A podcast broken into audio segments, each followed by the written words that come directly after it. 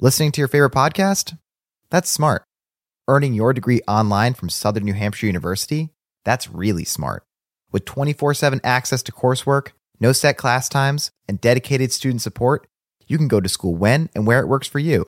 Low online tuition means you can even do it for less. And dedicated student support means we'll be with you from day one to graduation and beyond. Join a community of learners just like you. Go to snhu.edu today to start your free application. In a fast paced world, every day brings new challenges and new opportunities. At Strayer University, we know a thing or two about getting and staying ahead of change. For over 130 years, we've been providing students like you with innovative tools and customized support so you can find your way forward and always keep striving. Visit strayer.edu to learn more. Strayer University is certified to operate in Virginia by SCHEV and has many campuses, including at 2121 15th Street North in Arlington, Virginia.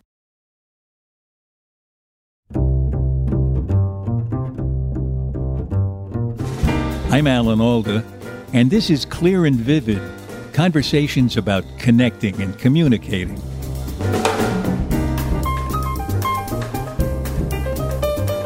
Most people choose medical professions because they want to help people. And there is a, an innate reward when we help people.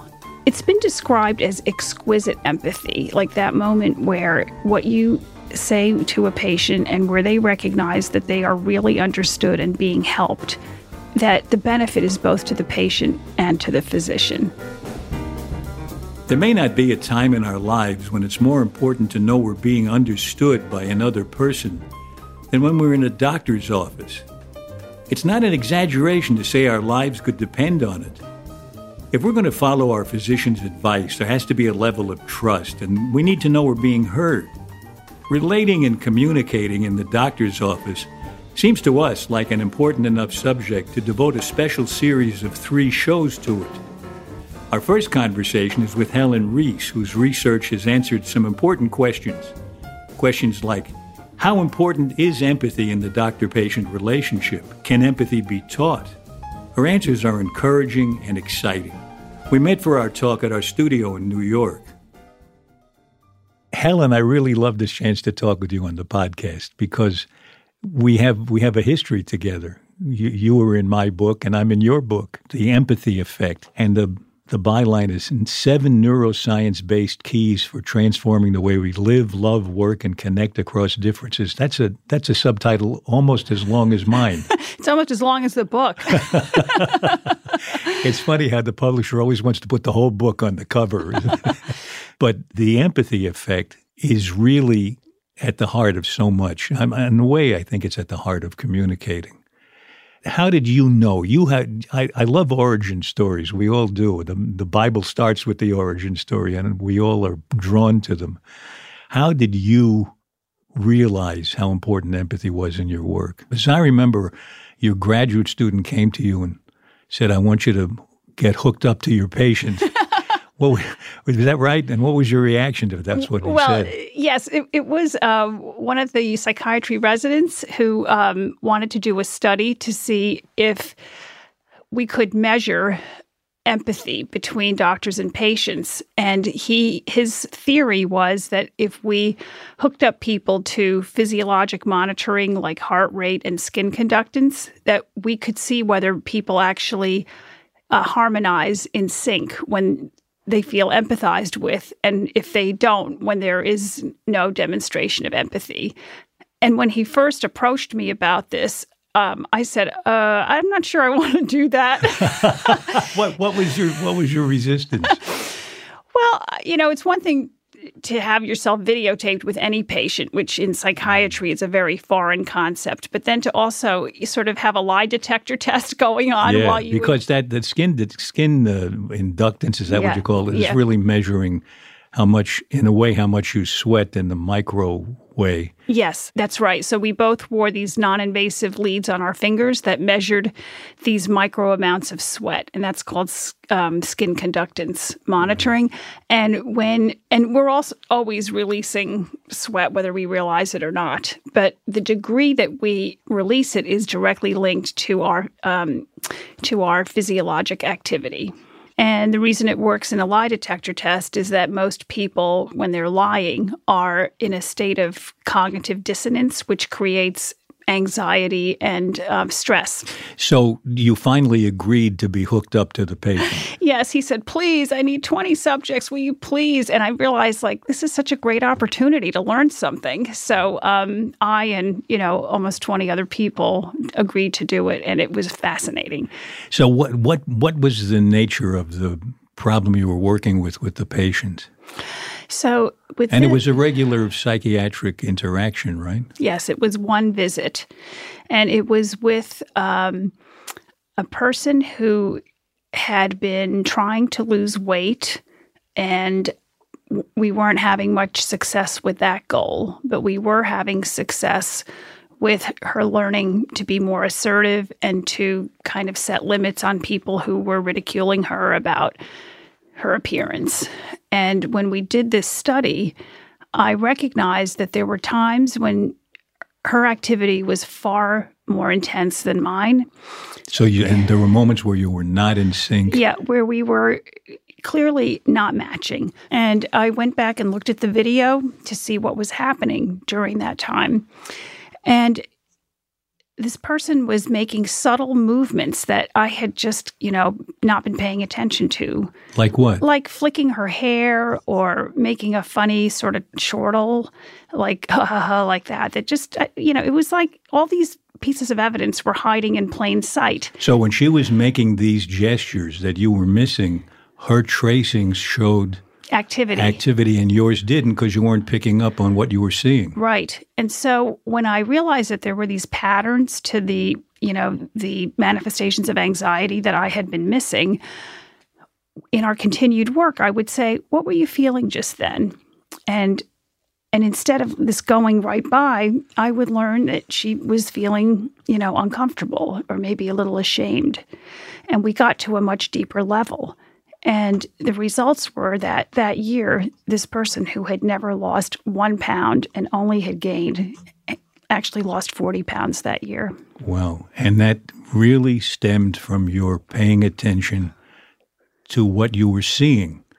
It was from tuning in at a much more perceptive level, which I believe is the first step in empathy. First, we have to open our eyes to what's there we can't empathize with things we can't perceive. Is that when you began to realize you could train other doctors to do this? That's exactly right. When I saw the tracings and I realized how not how only how much I learned about this one relationship, but how transferable this, you know, awakening could be for other physicians. I, I realized like doctors like science. And if you can actually show a tracing that shows when you're in sync and when you're not, that is way more powerful than you know, saying when you see a patient, look them in the eye and shake hands. Yeah, yeah, right. Not just saying, trust me, this makes you more empathic. You can show them the tracings. Yes. You work with all kinds of physicians, not just psychiatrists. Is that right? Yes. In fact, I got pretty excited about this because my own patients in my practice were really complaining about feeling unseen, unheard, and treated like a number um, in their in their visits. Visits to their to their doctors and their surgeons, right. and it, it, was becoming a very pervasive theme in my mm. practice.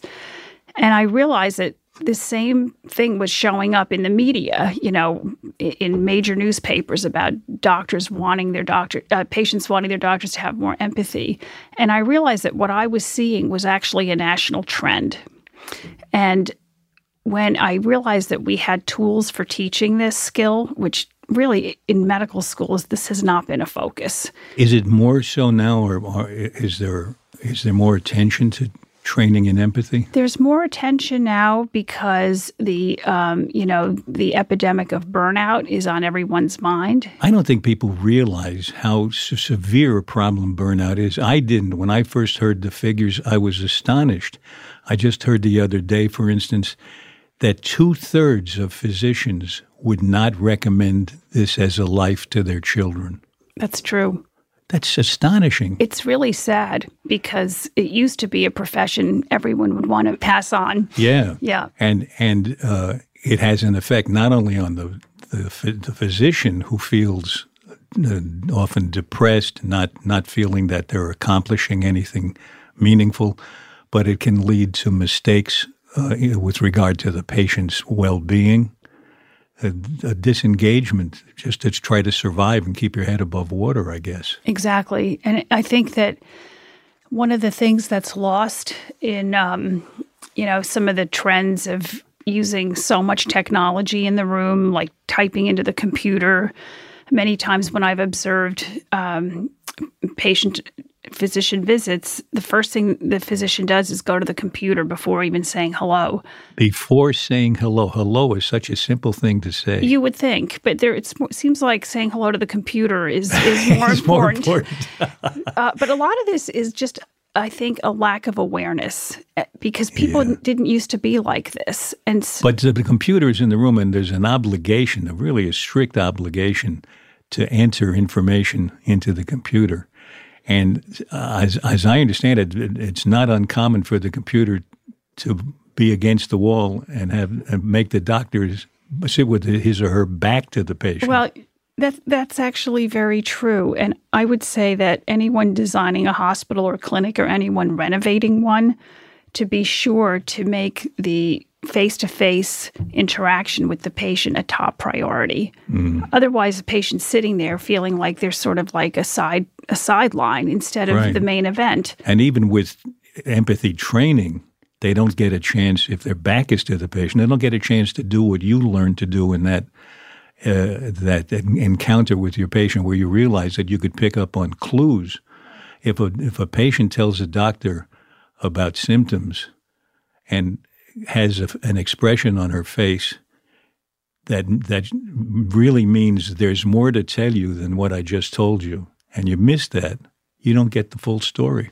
That's true. And if, if some if a physician is recommending a medication and misses a facial expression of disgust, ah. which probably means there's no way in the world I'm going to take this because the last time I did, I was vomiting for three weeks. So, oh, wow. so if, if you don't see that look and the patient doesn't speak up, you might hand a prescription and think you're all set when you've actually just broken, you know, a, a partnership. And and the the the underlying sense of trust seems to me to be really important. And if the if the doctor is actually paying attention to the patient, patient is, I think, my guess is more likely to trust the recommendations of the doctor. Well, Alan, you're really getting to some of the really important consequences of a lack of partnership and trust, and that is poor medical outcomes. So, our team at um, MGH did a systematic review. MGH as well. As Massachusetts General Hospital, we did a um, a systematic review and a meta analysis of all randomized controlled trials that claimed that relationship factors helped hard health outcomes such as obesity, diabetes, hypertension, asthma, lung infections, etc. And we found 13 very excellent, rigorously done studies that showed that just by changing the level of trust and cooperation between the doctor and the patient, they could get significant improvement in some of our most vexing health problems in our country. And what effect, this has been a curious um, issue for me. What effect does that have? I mean, it's clear it has a good effect on the patient. Does it have an effect on the doctor as well? Does the doctor feel better if if he or she's able to uh, show empathy? You know, um, that's a really great question. Most people choose medical professions because they want to help people. Like they're people oriented individuals, and there is a, an innate reward when we help people. It's it's like a reciprocal experience of feeling good, and it's been described as exquisite empathy, like that moment where what you say to a patient and where they recognize that they are really understood and being helped, that the benefit is both to the patient and to the physician. And I mean, this is true in any like two person interaction. People love to help.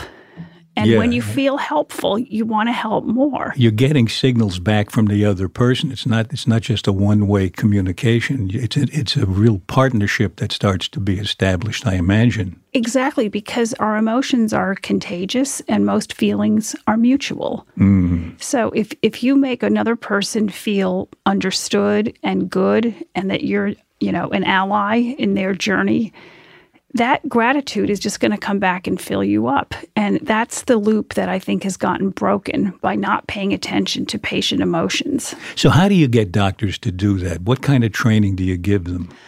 Well, I developed uh, an empathy training program. It was based on a neuroscience fellowship I did at Harvard, where I got to take a deep dive into the neuroscience of empathy. And I realized that so many of the ways that we naturally connect are teachable.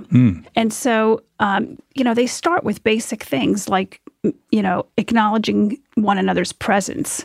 And that's done by like making some eye contact instead of running to the corner in the room. So often, when we say something that we feel is important, we look away from the person we're talking to to make sure we get it right. And we're in our own world. We're communicating with our own brain rather than with the other person. It's probably better to say it sloppily to the person than perfectly not to the person. That's that's a really important point you're making. I think most people are don't realize that they're doing it. It's almost like they're reading their thoughts from the back of their brain Right, right. instead of communicating directly. Right, they're they're they're processing the words rather Right. than rather than really making an interchange with you. Because if the other person is uncertain about what you mean by it, if you notice that, you can alter what you're saying on the go. But you can't if you're looking away. Exactly, which is the title of your book. If I understood you, would I have this look on my face? so, right. so the um, the empathy training that I developed, um, I knew no one would pay attention to it unless we tested it in the most rigorous way. And so um, I I got some grants to test this training in six different specialties at Mass General Hospital. And with this brief spaced education intervention, we had patients rating the doctors before and after the training. Oh, so you really got the data on this. It wasn't self report, it was what did the patients say? And the doctors were randomized by a computer to either receive, receive the training or not. And then, after ab- um, about a month after the training, we asked the patients again, and their ratings of their physician's empathy and compassion and listening and sho- showing concern for the whole person, not just a body part, significantly improved. So how did you do it? What do you, doctor comes into this room? How much time do you have with the doctor to try to up his empathy or her empathy? Well, our training um,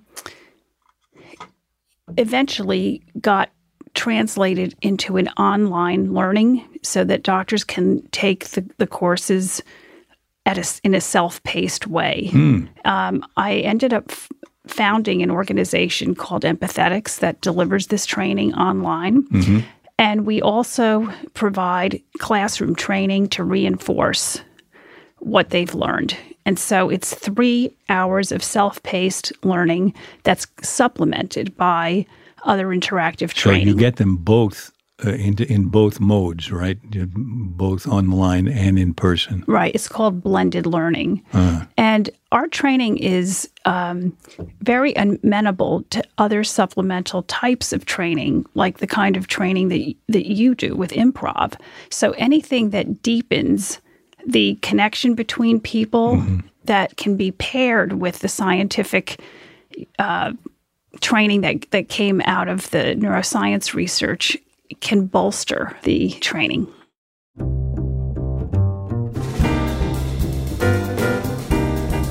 So, however you do it, it's not only possible to train doctors to have more empathy, it's a valuable thing to do.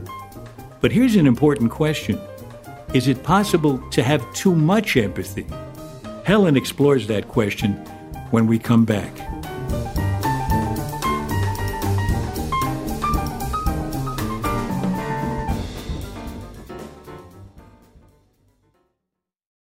Listening to your favorite podcast? That's smart. Earning your degree online from Southern New Hampshire University? That's really smart. With 24 7 access to coursework, no set class times, and dedicated student support, you can go to school when and where it works for you. Low online tuition means you can even do it for less. And dedicated student support means we'll be with you from day one to graduation and beyond. Join a community of learners just like you. Go to snhu.edu today to start your free application. This is Clear and Vivid, and now back to our conversation with Helen Riess. One of the things that I think you found that's really interesting to me is that the doctor is in danger of something by having more empathy, which is getting swamped by the feelings of the patient, which I suppose can lead to burnout. You know, Alan, that's a very important point. And I think it's important for everyone to understand that empathy has both cognitive thinking components and feeling or affect emotional components. Right. And some people are out there saying, let's get rid of emotional empathy and just use cognitive because people will get too burdened by other people's emotions. I think that's a real mistake. I, I think that what we really need is self regulation skills so that we can manage our own emotions. But if we try to wipe emotions out of a patient doctor relationship, you I mean, you might as well be talking to a robot. So, so some degree of emotional connection, I think, is absolutely necessary. How can we go about regulating what we're getting from somebody in distress? Mm-hmm.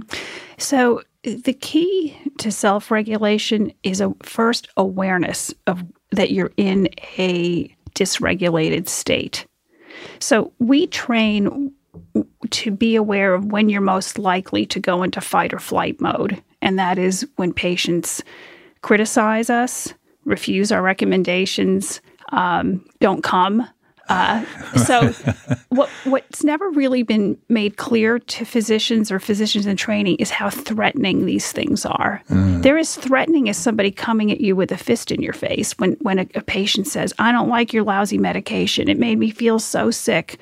You know that people think that's having no impact on the physician, yes. but it, it's basically saying you're not helping me, and your and your medicine is lousy.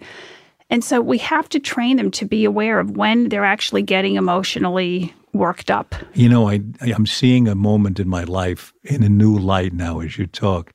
A doctor said to me once, "You're on the borderline with this thing, uh, so take this pill." And I said, "For the rest of my life." He said, and he, he stopped shocked that I was objecting, you know, that I had the idea that I maybe not. yeah, and he didn't. For a minute, I was surprised at his reaction because he said, "Well, yeah." You know, and, and I I'm realizing now as you speak that I must have put him in a an uncomfortable state in that moment. Well, I you know I I think this is so important because you know because of the knowledge they have, doctors are in a more powerful position yeah. and they're they're comfortable with that. They're not so comfortable when they're in a helpless position. And when patients put doctors in a helpless position, like, what do you mean? I don't want to take this. That's startling. Yeah. And that's kind of what we need. And that puts them in fight or flight. Yes, without even like maybe realizing it. But if they were hooked up to skin conductance, they would start spiking. So, what we like to do in our training is have people reflect on what type of interaction really is very uncomfortable for me. For some some doctors don't mind patients crying. Other doctors just freak out. Some of them can deal with anger. It's like, yeah, I had an angry mother. I know how to deal with that. Others are like, I hate it when when patients get angry with me. So I'm I'm, I'm not getting the connection a little bit that I can understand if uh, the patient is crying and you get drawn into that in an uncomfortable way and you start you need to regulate your own emotions. Are you saying it also applies to when the, the patient says, I don't want to take that pill, and you have an emotion, emotional response to that that you have to regulate as well? Well, see, not everybody, when a patient is crying, will get drawn into the sorrow. Some people will get drawn into helplessness. Mm. Or even anger. Like, mm. what are you doing crying now? I'm trying to help you. So the, the the emotion of crying can elicit very different reactions. If it's empathy and I want to help you, you know, that might be more comfortable than oh my gosh, I don't know what to do with this person who's now crying. What, how do I get them to stop?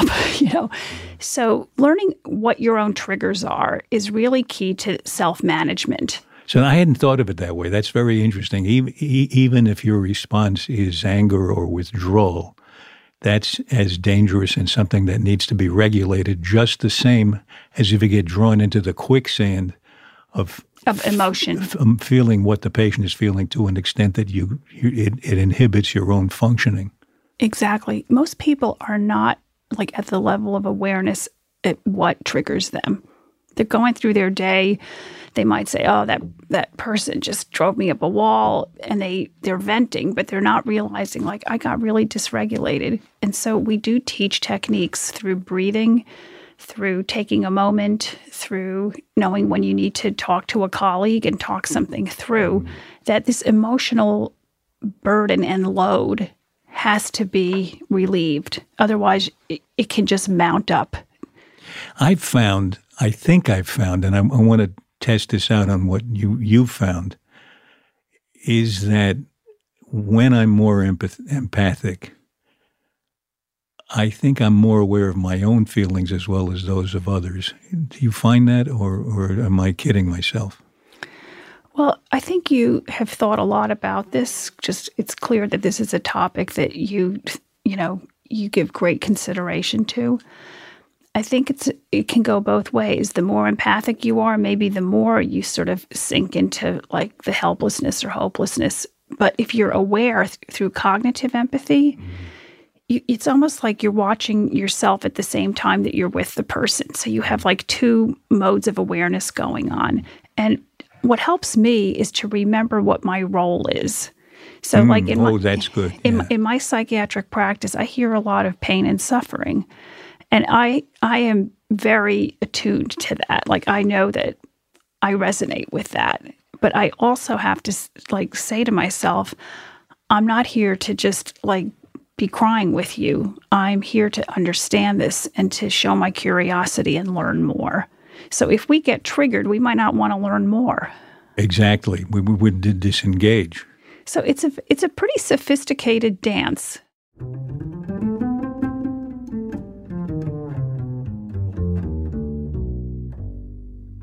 Do you find uh, what I've what I think I've found that empathy doesn't necessarily produce compassion, but it is the basis for compassion if you want to be compassionate. Uh, thank you for asking that because I think there's so much confusion about empathy and compassion. Empathy is necessary in order to show compassion. Empathy is the perceptive arm, you know, seeing a face, hearing the tone of voice, being moved by a person's predicament that elicits empathic concern, which is a state of mind of like, oh, I care about this. And compassion is the response that is visible to the world.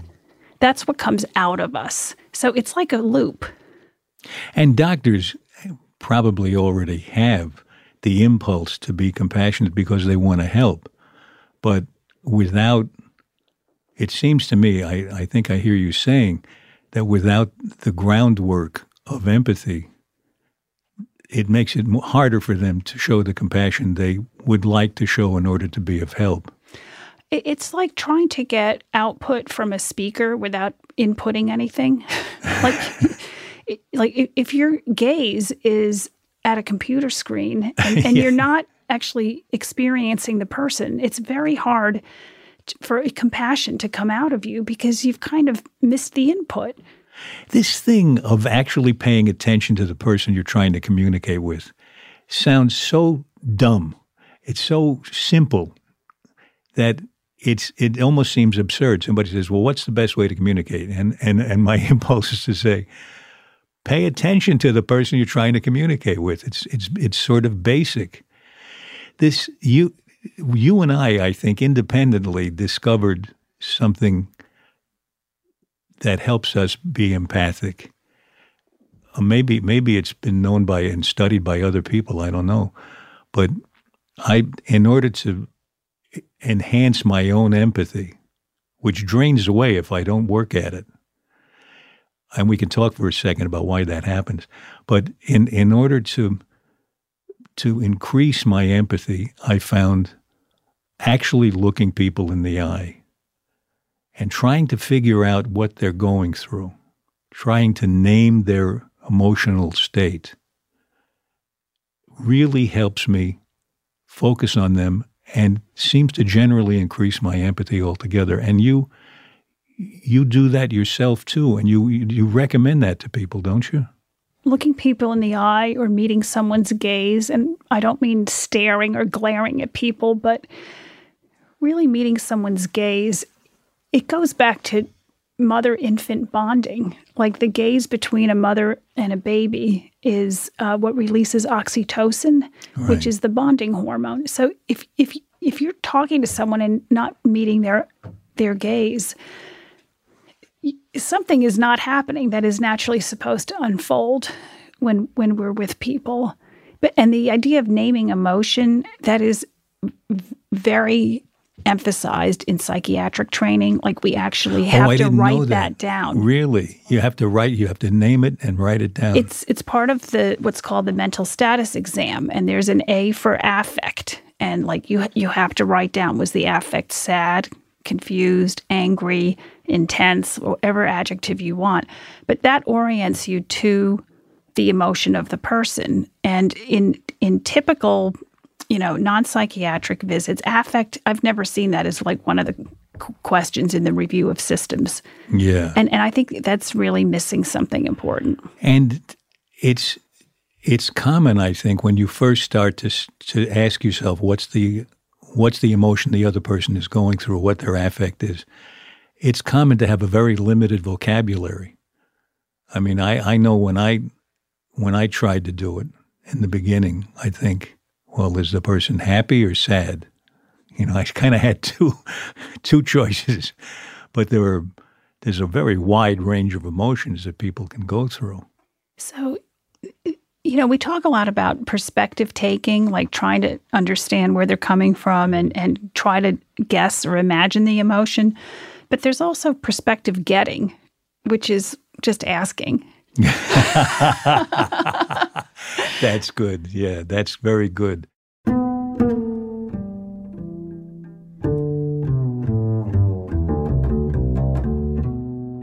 Why does it happen that no matter how empathic we are, it seems that in the course of a day or two, that empathy can go down. We can lose it. Why do we lose it? You're bringing up the point that it's a very mutable trait. And people have the greatest empathy when I call it when their tank is full. and think about your car. It'll go the farthest when your tank is full. Yeah, it's not going to yeah. go too far when it's nearly on empty. And that's how empathy works. When we take good care of ourselves, I call this self empathy, then you know, we have a full reservoir to be more perceptive and to be more attuned to the needs of other people. But if we're not taking good care of ourselves, and you know, medical training does beat beat it out of you to a certain degree because you're exhausted, you have more work to do than you ever feel you can accomplish. That's the risk of you know your tank being pretty low, and that is why there's so much emphasis on wellness and self care coming into medical curricula now. Mm because um, it's been a, a, a process of training that really has beaten some of the humanity right out of it. And it it sounds like you're saying that stress, certainly the stress that doctors undergo in their training and in the practice of their profession, the stress uh, probably puts you in a fight or flight mode, and you have different hormones coursing through you that are not conducive to empathy, I would imagine. Exactly right. So, cortisol is the stress hormone, and cortisol is like an antidote to empathy because when you're stressed, who are you focused on? You're focused on your own tiredness, your exhaustion. Like you become very centered on your uncomfortable feelings, and that doesn't open up a big window into the feelings of others.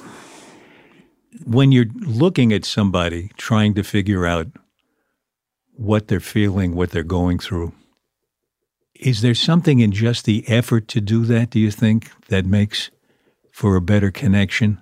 In other words, if I, as I look at you now and I try to identify what it is you're going through. I, I'm probably paying more attention to your face, and you pick up that attention that I'm spending on you, and it must do something to you. I mean, for instance, we have, we just, when I was saying that, and right this second, I'm seeing more connection come. But you're very connected, but there's a little more connection than I saw a few minutes ago. Well, I think when we focus our attention in a very uh, acute way, even more connection opens up. But it's it's almost like we have to remind ourselves to do it because a lot of us are living in our in our own heads, and I think we all know that when we're talking with people we're often thinking about what am I going to say next instead of like, how am I going to just stay with this right here in the moment? And see, this is why when you said earlier, these things are so simple, they're so obvious. Like, what, you know, but these, these things may be simple, but they're really difficult because paying attention and focusing on any one thing for longer than about 10 seconds is a real challenge. And it's just getting more challenged today. Yeah, some, it reminds me of the the evaluation of uh, some brain scientists that the present moment only lasts for about five to seven seconds. And if you can't stay in that constantly, you're drifting into the future. What'll I say next? Or the past? What did I do wrong? Or how can I, how can I challenge this person's idea? Really listening to the other person, you not only get a good diagnosis probably, but you also get a chance for you to be partners in this exchange. I mean, do you find that happening to you in real life, not just in your professional life? You mean really listening? Yeah. And then develop. And, and having more of a partnership with the person you're listening to. Absolutely. And I think what I'm realizing is like tapping into what that other person cares about can bring about extremely rich conversations. Mm, like, what would be an example of that? Um, well, like I was talking to someone at a conference just uh, on Saturday who uh, was saying, "Oh, I'm going to be leading some mindfulness workshops. You know, could you let your the residents at your hospital know about it?" And I could have just said, "Oh yeah, give me your card. I, you know, I'll pass it on." And and instead, I I said, "That's really fascinating. What got you interested in doing this work?" Mm. And I learned how much training this person has been doing, how excited she is about the work she's doing, and how it's transformed her life. And it made me way more motivated to, you know, sort of share her workshop. Ah, yeah, yeah. Because through curiosity and understanding. That's the word I was going to say. That it, it's interesting. We we often shrink from contact with another person and settle for small talk. And some of us don't even like small talk, but small talk at least can start the ball rolling. But the the ball really gets momentum when we have some curiosity about the other person. Who is this person? What's going on in there? Curiosity is the biggest gift because most people do want to be known. And most people want to be seen. And everybody has something worth contributing. That's when they talk about the wisdom of crowds. The idea that if you have many different perspectives converging on a question, you get really often very good answers because you have all these different perspectives. That means that this person you're talking to is maybe a perspective you haven't heard before. And it could really be a contribution, a gift but you don't get the gift unless you pay a little curiosity and attention to the person. I couldn't agree more. Well, I sure got a lot of a lot of gift out of you today. That's I, I think our I think our time is coming to a close. But do you mind doing what we do with our guests? You probably have heard the podcast, and you know there are seven questions we like to ask. Do you mind? Um, yeah, I don't remember all of them. But no, you don't. I'm going to I'm going to ask them to you one at a time, as long okay. as you're okay with it. All right, I'll do my best. What do you wish you really understood? Um, I wish I really understood how to excite people about the life of the mind instead of the well, life of. Well, you got me tasks. excited. well, that's good. so you're on the right track. what do you wish other people understood about you?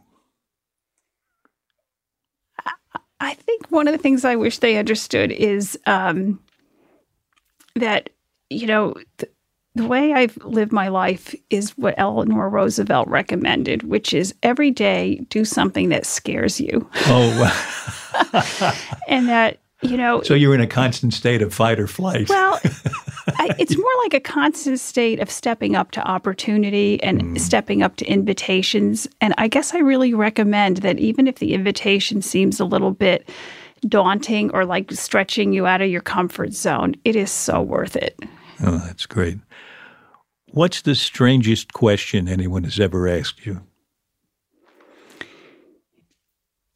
You know, I guess the most startling question was when one of my psychiatry um, teachers I, I was meeting with asked me, What are you doing here? Oh, And you really have to go down to your roots with that one. it, that's exactly right. Like, whenever I'd say I'm going to medical school or, you know, going to be, people like, oh, that's so great. It's such a wonderful profession. It was always like such a foregone. But when she said, What are you doing here? I think every person should ask themselves, in no matter what they're doing in their lives, what am I doing here? Why am I doing this thing? And how is my participation in this maybe going to make a difference? Okay, here's the next question. How do you stop a compulsive talker?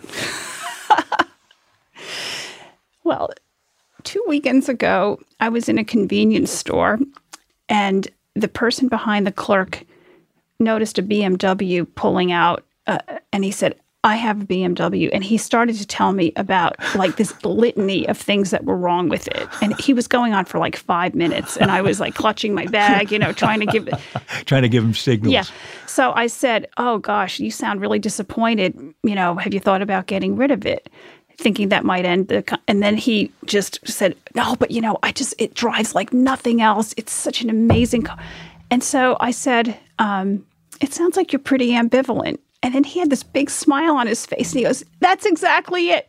So I think trying to get to the emotion that they're trying to express kind of helps to stop the train going That's out of the so station. interesting. That that that in a way, the way to stop a compulsive talker is to listen a little more deeply. Exactly. It's sort of like one of those paradoxes. Yeah. So, is there anyone for whom you just can't feel empathy? Even people that we all know about in our world who seem to lack it totally um, and don't elicit much empathy, I feel really s- sad to not know the experience of the richness of empathy. So I would say I, I really can't think of anybody. Um, I am very challenged with people that have destroyed others and committed horrible acts of cruelty.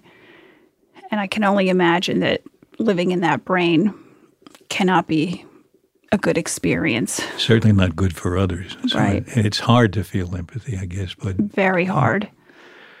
how do you like to deliver bad news? In person, on the phone, or by carrier pigeon?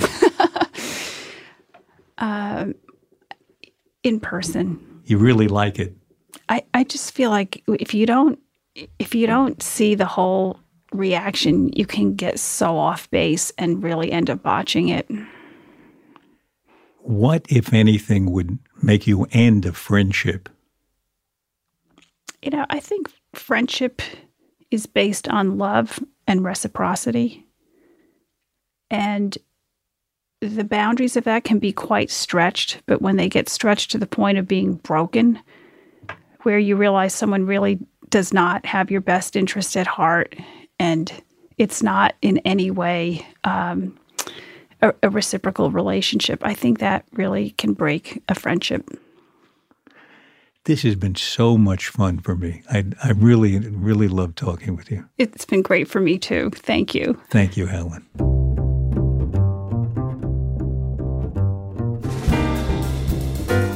This has been clear and vivid. At least I hope so. My thanks to the sponsors of this episode. All the income from the ads you hear go to the Center for Communicating Science at Stony Brook University. Just by listening to this podcast, you're contributing to the better communication of science. So thank you. Dr. Helen Riess doesn't just train doctors to have more empathy, she's interested in helping the rest of us too. Helen is the author of a new book called The Empathy Effect Seven Neuroscience Based Keys for Transforming the Way We Live, Love, Work, and Connect Across Differences. I think it's a really useful book, and I was happy to join in when Helen asked me to write the foreword. The Empathy Effect was largely inspired by Helen's work as the chief scientist for Empathetics, which is a highly innovative training program in empathy and other interpersonal skills. She helped develop the program as a researcher at Mass General Hospital. You can learn all about empathetics in Helen's new book at empathetics.com. This episode was produced by Graham Chedd with help from our associate producer, Sarah Chase. Our sound engineer is Dan Dzula, our tech guru is Allison Costin, and our publicist is Sarah Hill. You can subscribe to our podcast for free at Apple Podcasts, Stitcher, or wherever you like to listen. For more details about Clear and Vivid and to sign up for my newsletter, please visit alanalda.com. You can also find us on Facebook and Instagram at Clear and Vivid, and I'm on Twitter at Alan Alda. Thanks for listening. Bye bye.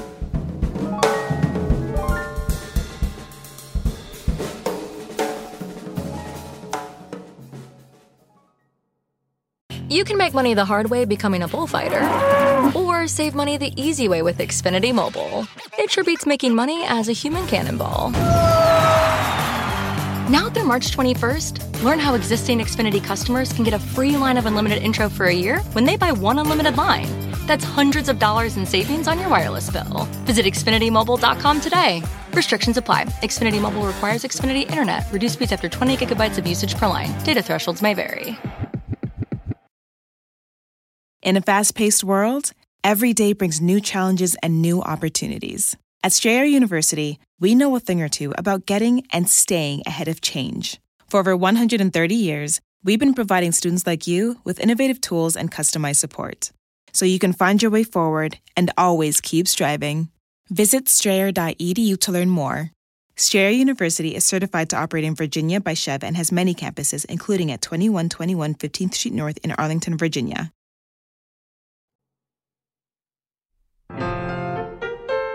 Next in our series of conversations, we continue exploring how empathy makes for better medicine. I'll be talking with one of the most empathic doctors I've ever met, Dr. Carl Van Devender. Carl has found that really listening to a patient can be the most important part of a medical exam. Many people will leave a doctor's office feeling there's been no connection. But what I've learned is if you make an honest attempt, not some phony attempt, but if you're actually struggling, working to understand a person, it goes much better. You you actually can help them. They used to say laughter is the best medicine. Maybe empathy is the best medicine. Listen in next time to my conversation with Dr. Carl Van Devender on treating a patient as a person and not as a collection of test results. To listen to these conversations, subscribe for free on Apple Podcasts, Stitcher, or wherever you like to listen.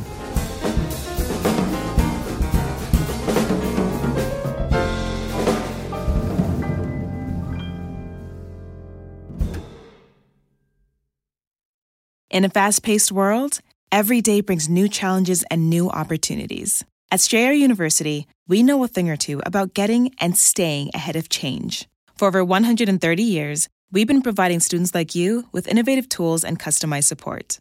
So you can find your way forward and always keep striving. Visit strayer.edu to learn more. Strayer University is certified to operate in Virginia by SCHEV and has many campuses, including at 2121 15th Street North in Arlington, Virginia.